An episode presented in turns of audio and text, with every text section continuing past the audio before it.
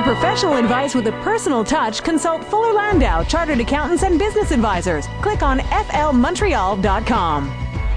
seven oh eight on C J D. Welcome to today's Entrepreneur, presented by Fuller Landau, a program about the entrepreneurial spirit that drives Quebec business. My name is Dan Delmar, along with Josh Miller of Fuller Landau. Josh, how are you tonight? Excellent. Back uh, from a nice uh, weekend away after uh, an, a wonderful tax season. Yes, you, it sounds like it was wonderful. Have you recovered? Uh, recovered from tax season or my weekend away? Both. Okay. He prefers to, to remain silent on that issue. Uh, Josh, we're talking law tonight, and in studio with us is lawyer David Sternthal of Sternthal Katznelson Montigny. Uh, Mister Sternthal, welcome. Thank you very much for having me this evening. You know, Dan, we, we've had, you know, a couple of other law firms on the on the show, but it never ceases to amaze me. You know, it, it's not about just servicing the client, it's about running the practice. But as David will explain to us, it's really about both, because one goes absolutely hand in hand with another. So let's get the show right on the road. And uh, David, again, welcome. And maybe you can tell us a little bit what S K M does today to service its clients. Well, we probably do exactly what we do today, what we did thirty-five years ago. Uh, our first most important concern is our client and giving our client good service. Um, that is the overriding concern that has basically governed our practice over the years, and that really has never changed. The client has always come first, and servicing the client and being certain the client is happy is paramount. In what areas of practice does has the firm grown to? Like, what do you do today for your clients from a, an areas of practice standpoint? Well, our practice primarily is a corporate commercial practice. We have a fully staffed litigation department. We do commercial transactions, corporate restructurings, financings. Um, so our clientele is varied. Um, to basically say what we do differently today than what we did years ago is the practice of law is slightly more complex. The issues are not as practical and simple as they were. The laws basically have evolved where you need to have an expertise in your area um, and keep up to date with the changes in the law. Now, where did you get started? How did how did S K M or how did David Sternthal get into his own firm? Well, I started at a major corporate law firm in this city.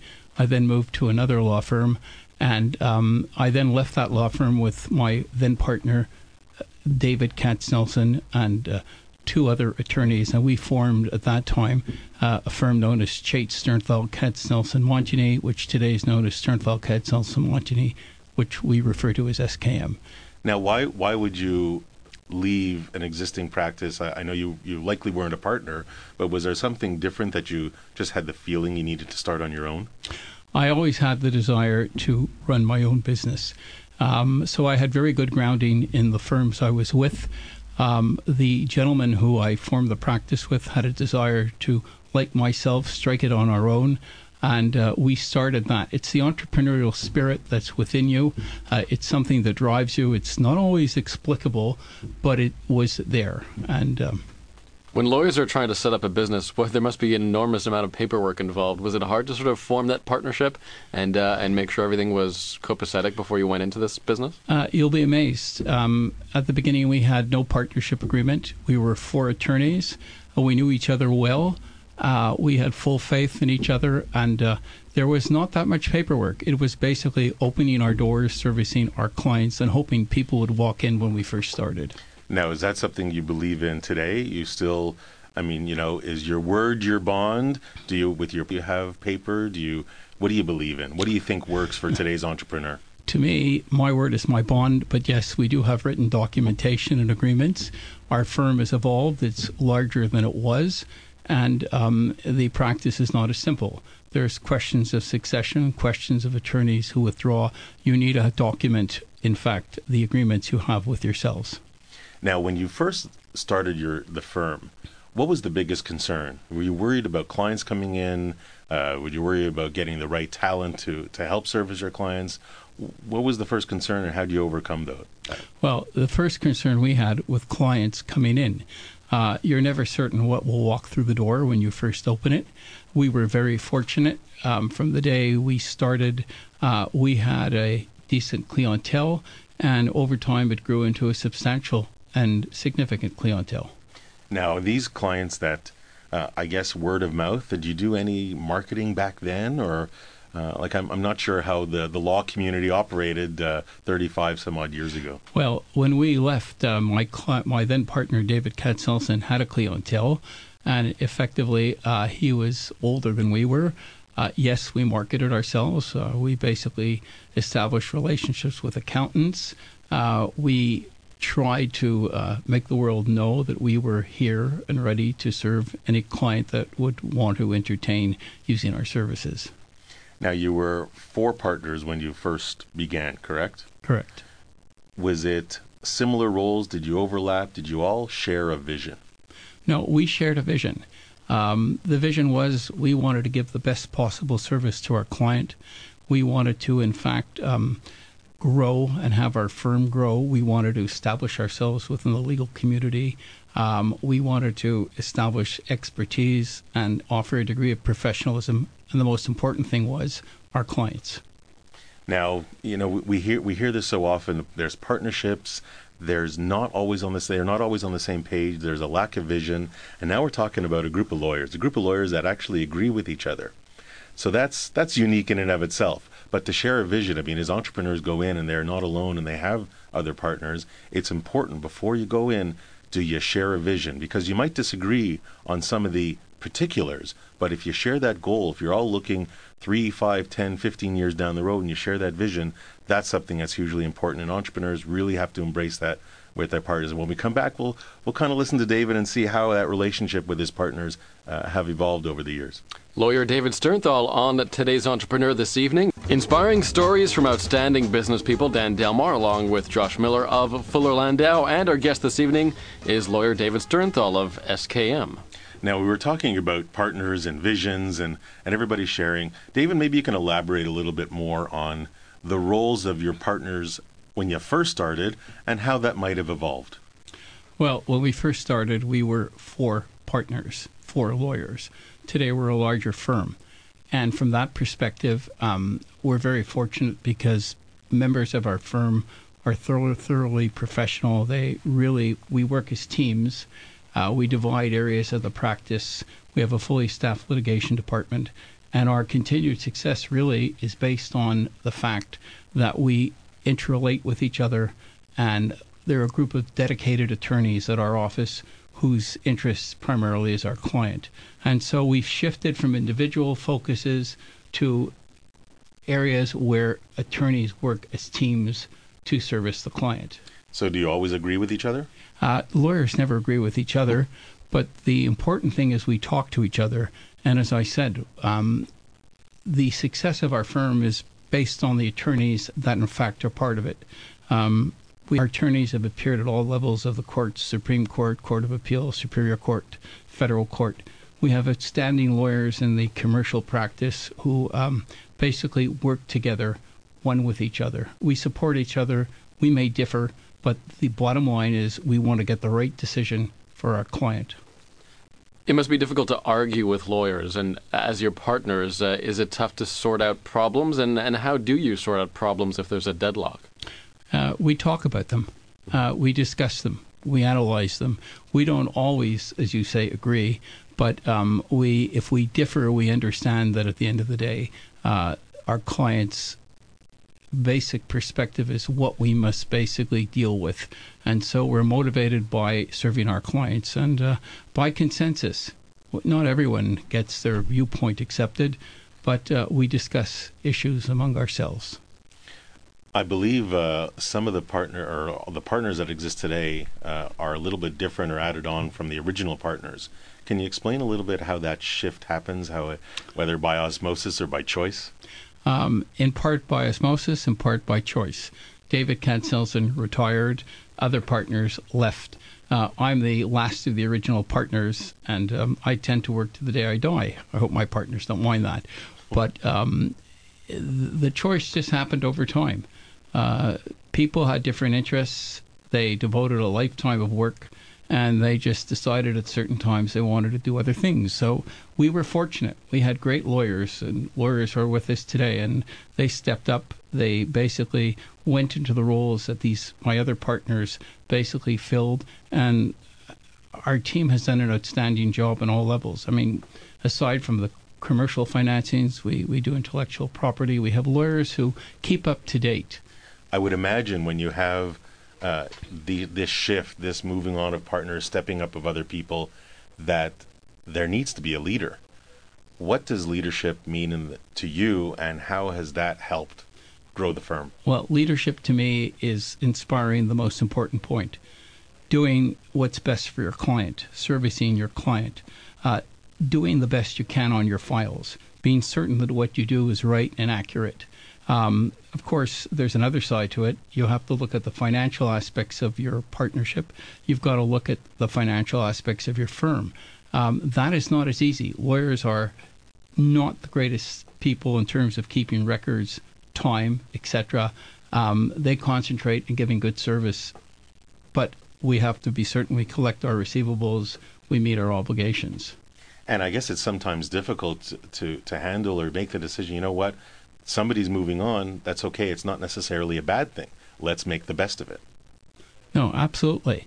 I mean, uh, firms grow, attorneys grow older, but the key is to let the firm continue and uh, focus on what has always been important, your client and your client's interests. And that's first and paramount in our firm. That's what I try to impart to the firm. And David, you mentioned the financial aspect, and running a business, running a firm still involves billing, it still involves collections, and still involves dollars at the bottom line that that help to be distributed. And when we come back from the break, uh, looking to hear a little bit more on how that part of the business uh, has been uh, has been run. Lawyer David Sternthal of S K M on Today's Entrepreneur on C J eighty. Welcome back. Our guest is lawyer David Sternthal of S K M, and uh, Josh, we're talking about difficult clients. Well, I think we're we're we're also talking about dealing with the finances, and they do go hand in hand sometimes. Uh, and I'm wondering, we were talking with David, and he says, you know, you got to deal with deal with the billings and collections, and certainly uh, whether it's an accounting firm or a law firm or any professional practice. You got to do. You got to, the business has to run. It has to have revenues. It has expenses. It has billings, and it has collections. So, David, maybe you can kind of recount to us uh, what kind of has worked for you and what you look for as managing partner of the firm. Um, running a firm is not simple because attorneys have constantly to be reminded about their receivables, their collections, their time, how efficiently they use it. Um, bearing that in mind, they have to couple that with providing the best possible service. And so as a managing partner, I have to look at the hours they spend. I have to look at the results they generate. I have to look at the billings they create, and I have to look at what they collect. Because at the end of the day, unfortunately, um, without collections, funding, receivables, uh, your firm will just grind to a halt. People will not be happy if you don't make money. Is this something that's historical? Do you look back? Do you look forward? Do you monitor uh, on a periodic basis? How do you how do you operate that within the firm? What kind of criteria do you set? What do your partners have to kind of deliver to you? Well, it was very easy to track these key parameters. Um, so we speak to partners and to lawyers, and we check their hours that they deliver. We try to encourage them to basically Um, grow their clientele. We try to basically encourage them to uh, enlarge their expertise through professional training and continued training. Um, this is, these are not simple things with attorneys, um, but it's something that you have to sit down with your attorneys and say, where are you going? What billings do you anticipate? Where are your hours? Um, why are you collecting or not collecting? And uh, these are issues we face on a monthly, weekly basis. Yeah, so there's there's a there's a real frequency to it. This is not something you check once a year. That would be bad. No, we check this constantly. We are constantly checking time records. We're constantly looking at time expended on files. And as I said, the overriding concern is servicing the client. But of course, with servicing the client, we have to be certain the attorneys don't lose sight of the fact that they have to account for their time and they have to bill it out in a meaningful manner. Do they learn over time? You know, lawyers, you know, don't necessarily go to business school. I don't know if you went to business school. I did. Oh, so is that something that you picked up? Hey, you know what? I have to run. I have to service my client first. That's first and foremost. But I got to bill and collect. Otherwise, you know, where am I going to be tomorrow? So is that is that difficult to train an individual to know that that's an important factor? It's not a simple thing for an attorney to learn. Uh, just recording your time seems very elemental, but attorneys are not good timekeepers. Uh, simply billing your files should be elemental, but attorneys don't think about bills. Um, so you have to bring this business aspect to the practice and deal with attorneys. It's not something that's ingrained in the profession of law. It's something that, because law has expanded, clients are larger and services are more complex. Running an office is not the same as it was when there were four of us. And I presume it forms part of their evaluation on an annual basis. Uh, the yes, but as I said, there are many ways to evaluate attorneys, one through intellectual contributions, one through extraordinary um, achievements in transactional aspects or before the courts. And there is, of course, the most important aspect, and that is keeping the client happy, servicing him correctly, and being certain at the end of the day he feels he's been treated fairly and that his interests have been protected. Difficult to measure? Very difficult in some instances. But I get, um, you mentioned that technology, the ad, advance or the advances in technology certainly help from a dollars and cents standpoint. But I guess there are some subjective factors that still need to play a role. Uh, there are subjective factors. Um, there are attorneys who are extraordinary in the services they perform. They have, you know, we, we have attorneys who plead before the courts, some of them who are outstanding attorneys. Um, but recording their time is not something they may always think about. They're more concerned about moving the file forward, protecting the client's interests, and secondarily, looking at the time. And as we talk about the financial and the billing and collections, it's naturally going to lead us to, have you ever fired a client, David? So when we come back from the break, I'm interested to hear uh, if there's a story about that. Today's Entrepreneur continues on C J A D. Coming up to seven thirty-five, welcome back to Today's Entrepreneur, presented by Fuller Landau, a program about the entrepreneurial spirit that drives Quebec business. My name is Dan Delmar, along with Josh Miller of Fuller Landau, and our guest this evening is lawyer David Sternthal of Sternthal Katznelson Montigny, S K M. And David, uh, lawyers are running a business too, and sometimes you just get clients that just drive you nuts, and sometimes it gets to the point where you have to say, mm, maybe it's best you shop somewhere else. And that applies to law firms too. Yeah, well, in our case, the, the one instance I had where I had to say this to a client is when we simply told him we did not think he had a case and that he would be best not to proceed, at which point he said to me, David, uh, you're not for us, because effectively, if you don't believe in my case, I'll go elsewhere. Well, he did go elsewhere, and he lost a substantial amount of money, and then he was back in our office asking us to handle the appeal. And I simply t- said to him, there's no point spilling good money after bad. Our position hasn't changed. Now, we have to tell our clients when they have good cases, when they don't have cases. Sometimes clients take offense because they really are not concerned with the legal perspective. They just want you to pursue their point. Mm-hmm. In this instance, this was an important client, and uh, we had to let him go because we wouldn't handle something we didn't believe in. That's interesting, because in a sense, it would have been more profitable for you to sort of keep going with a bad case. Uh, Yes, but unfortunately, um, or fortunately from my perspective, we don't practice law that way. If we don't believe in the case, our first duty is to tell the client that. Um, it's not about money, it's about giving the proper service. Sometimes clients don't appreciate being told they don't have a case, but that's comes with the territory. That's what lawyers have to do, advise their client of what they feel and believe is the right course of action. And I guess that's that's a philosophy, management philosophy, business philosophy, that you ensure permeates throughout the firm. That, to me, is the essence of what we do. We have to tell our clients what's in their best interest. Their interests come first. We then have to basically marry their interests and be certain we do it efficiently to the best of our ability, and we basically give them a meaningful service. There's many, many entrepreneurs, many businesses that that have their management team that kick around ideas, talk about their customers, uh, and to kind of feed off each other. Do you guys do that with cases? Do you do that with clients? Do you feed off each other to say, you know, is it worthwhile or not? What's the best route to go? Uh, how close do you keep that communication going? Uh, that's key to the operation of our firm. It's the interaction among the attorneys. It's the constant dialogue we have. It's the ability to exchange perspectives and the ability to talk with each other about issues.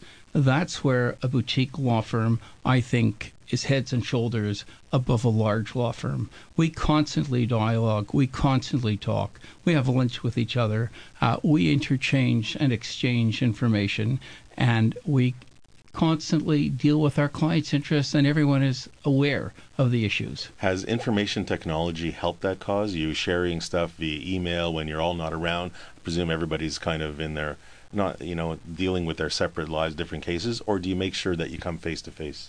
No, information technology is important. Um, there's not every issue that you can discuss, but effectively, because we work in teams, uh, we never leave a client alone. If I'm on vacation, I know that my associate and partner is fully up to speed. Um, not all issues have to be dealt with uh, with an exchange of information, but important files are worked on in teams, and that's part of the strength. We see each other. I just walk next door, and we're two, you know, offices down, and uh, we exchange our perspectives immediately. Now, how has information technology affected the way you service your clients, the speed of which your clients might expect certain answers?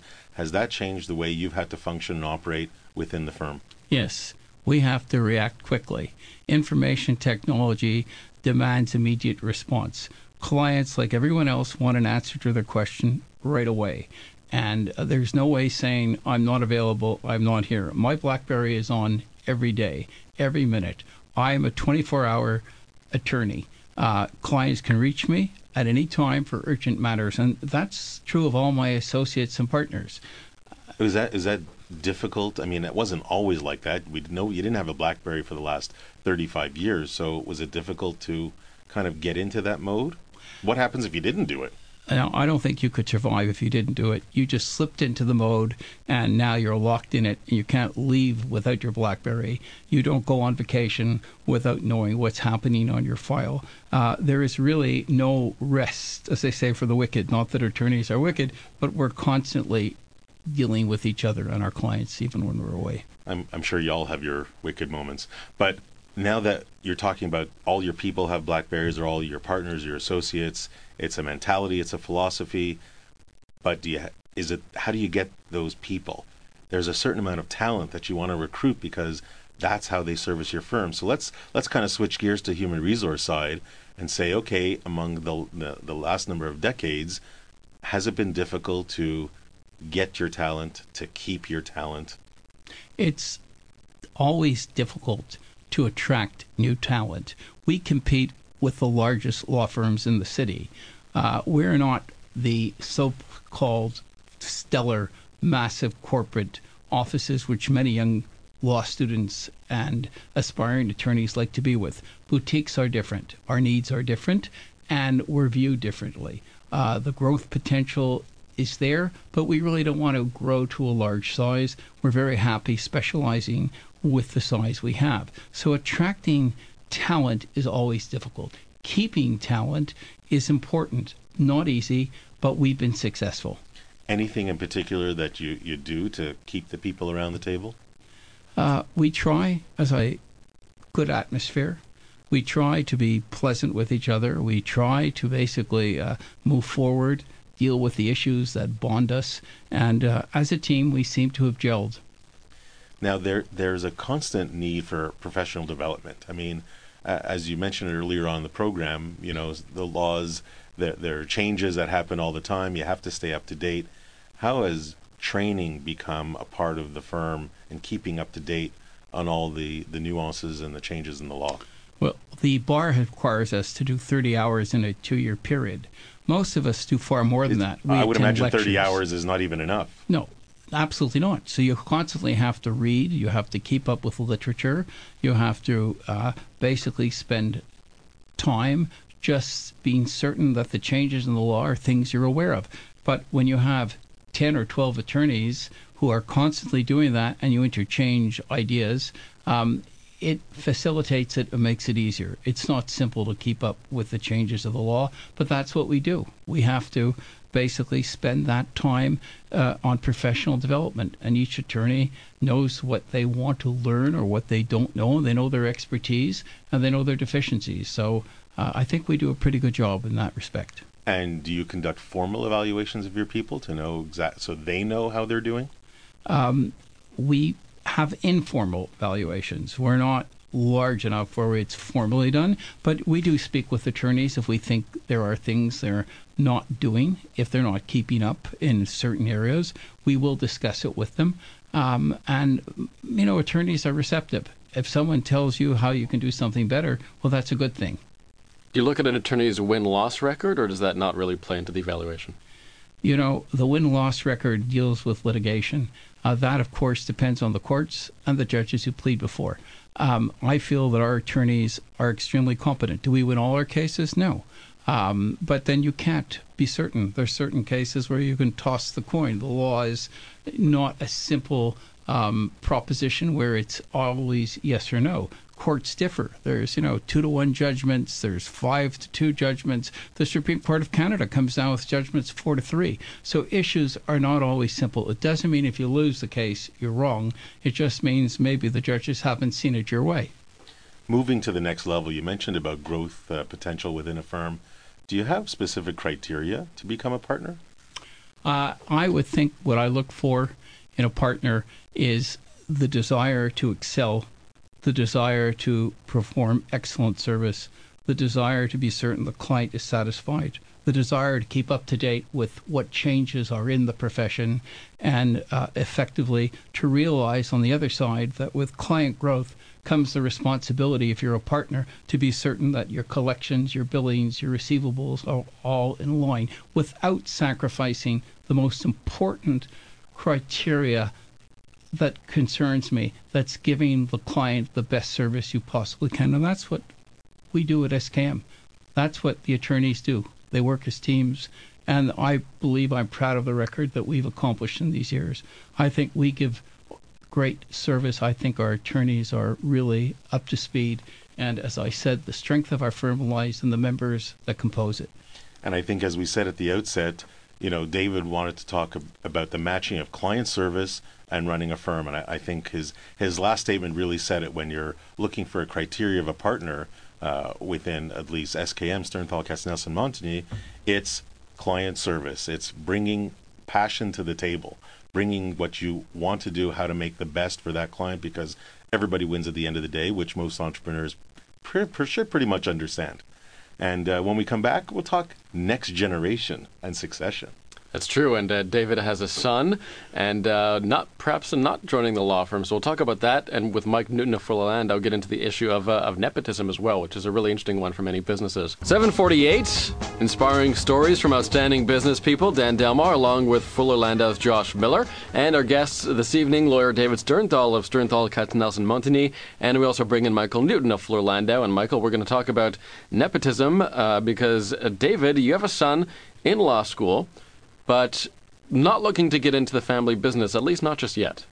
No, I don't think he's interested in the family business. I think that's a good thing. He wants to strike out on his own. His interests are not necessarily coincidental with the boutique. Um, he would prefer dealing in larger transactions, and effectively, I guess it's also difficult to come and work for your father's firm. People will look at it differently, and I compliment him on striking on his own. I struck out on my own, and I personally think I will be the only and last Sternthal at S K M. He will go out on his own. Now, Michael, with the family businesses you work with, uh, I guess the situation seems pretty rare, because it's almost unnatural that a son would sort of go into the to his father's uh, law firm. Well, what I think what what's the situation with David and his son is probably the first rule we like to try and address with most clients, uh, and that's really is send your son or daughter somewhere else first. Let them let them cut their teeth in a different environment. Let them make their mistakes, if you will, somewhere else. Let them learn what it's like to work for somebody else, and maybe mom and dad isn't that bad after all. I think it also lends certainly to the credibility factor.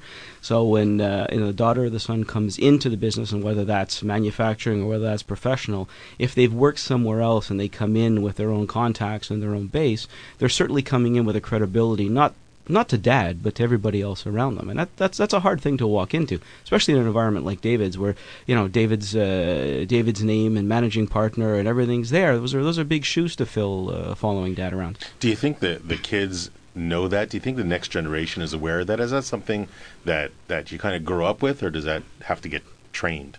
Well, I think there's a couple of things that, that play into it. One, uh, ultimately, being the fact that the new generation certainly uh, likes to strike out on their own, as David said, and, and create a name for themselves. So it's a, it's kind of uh, uh, kind of a natural, I think, to try and look somewhere else.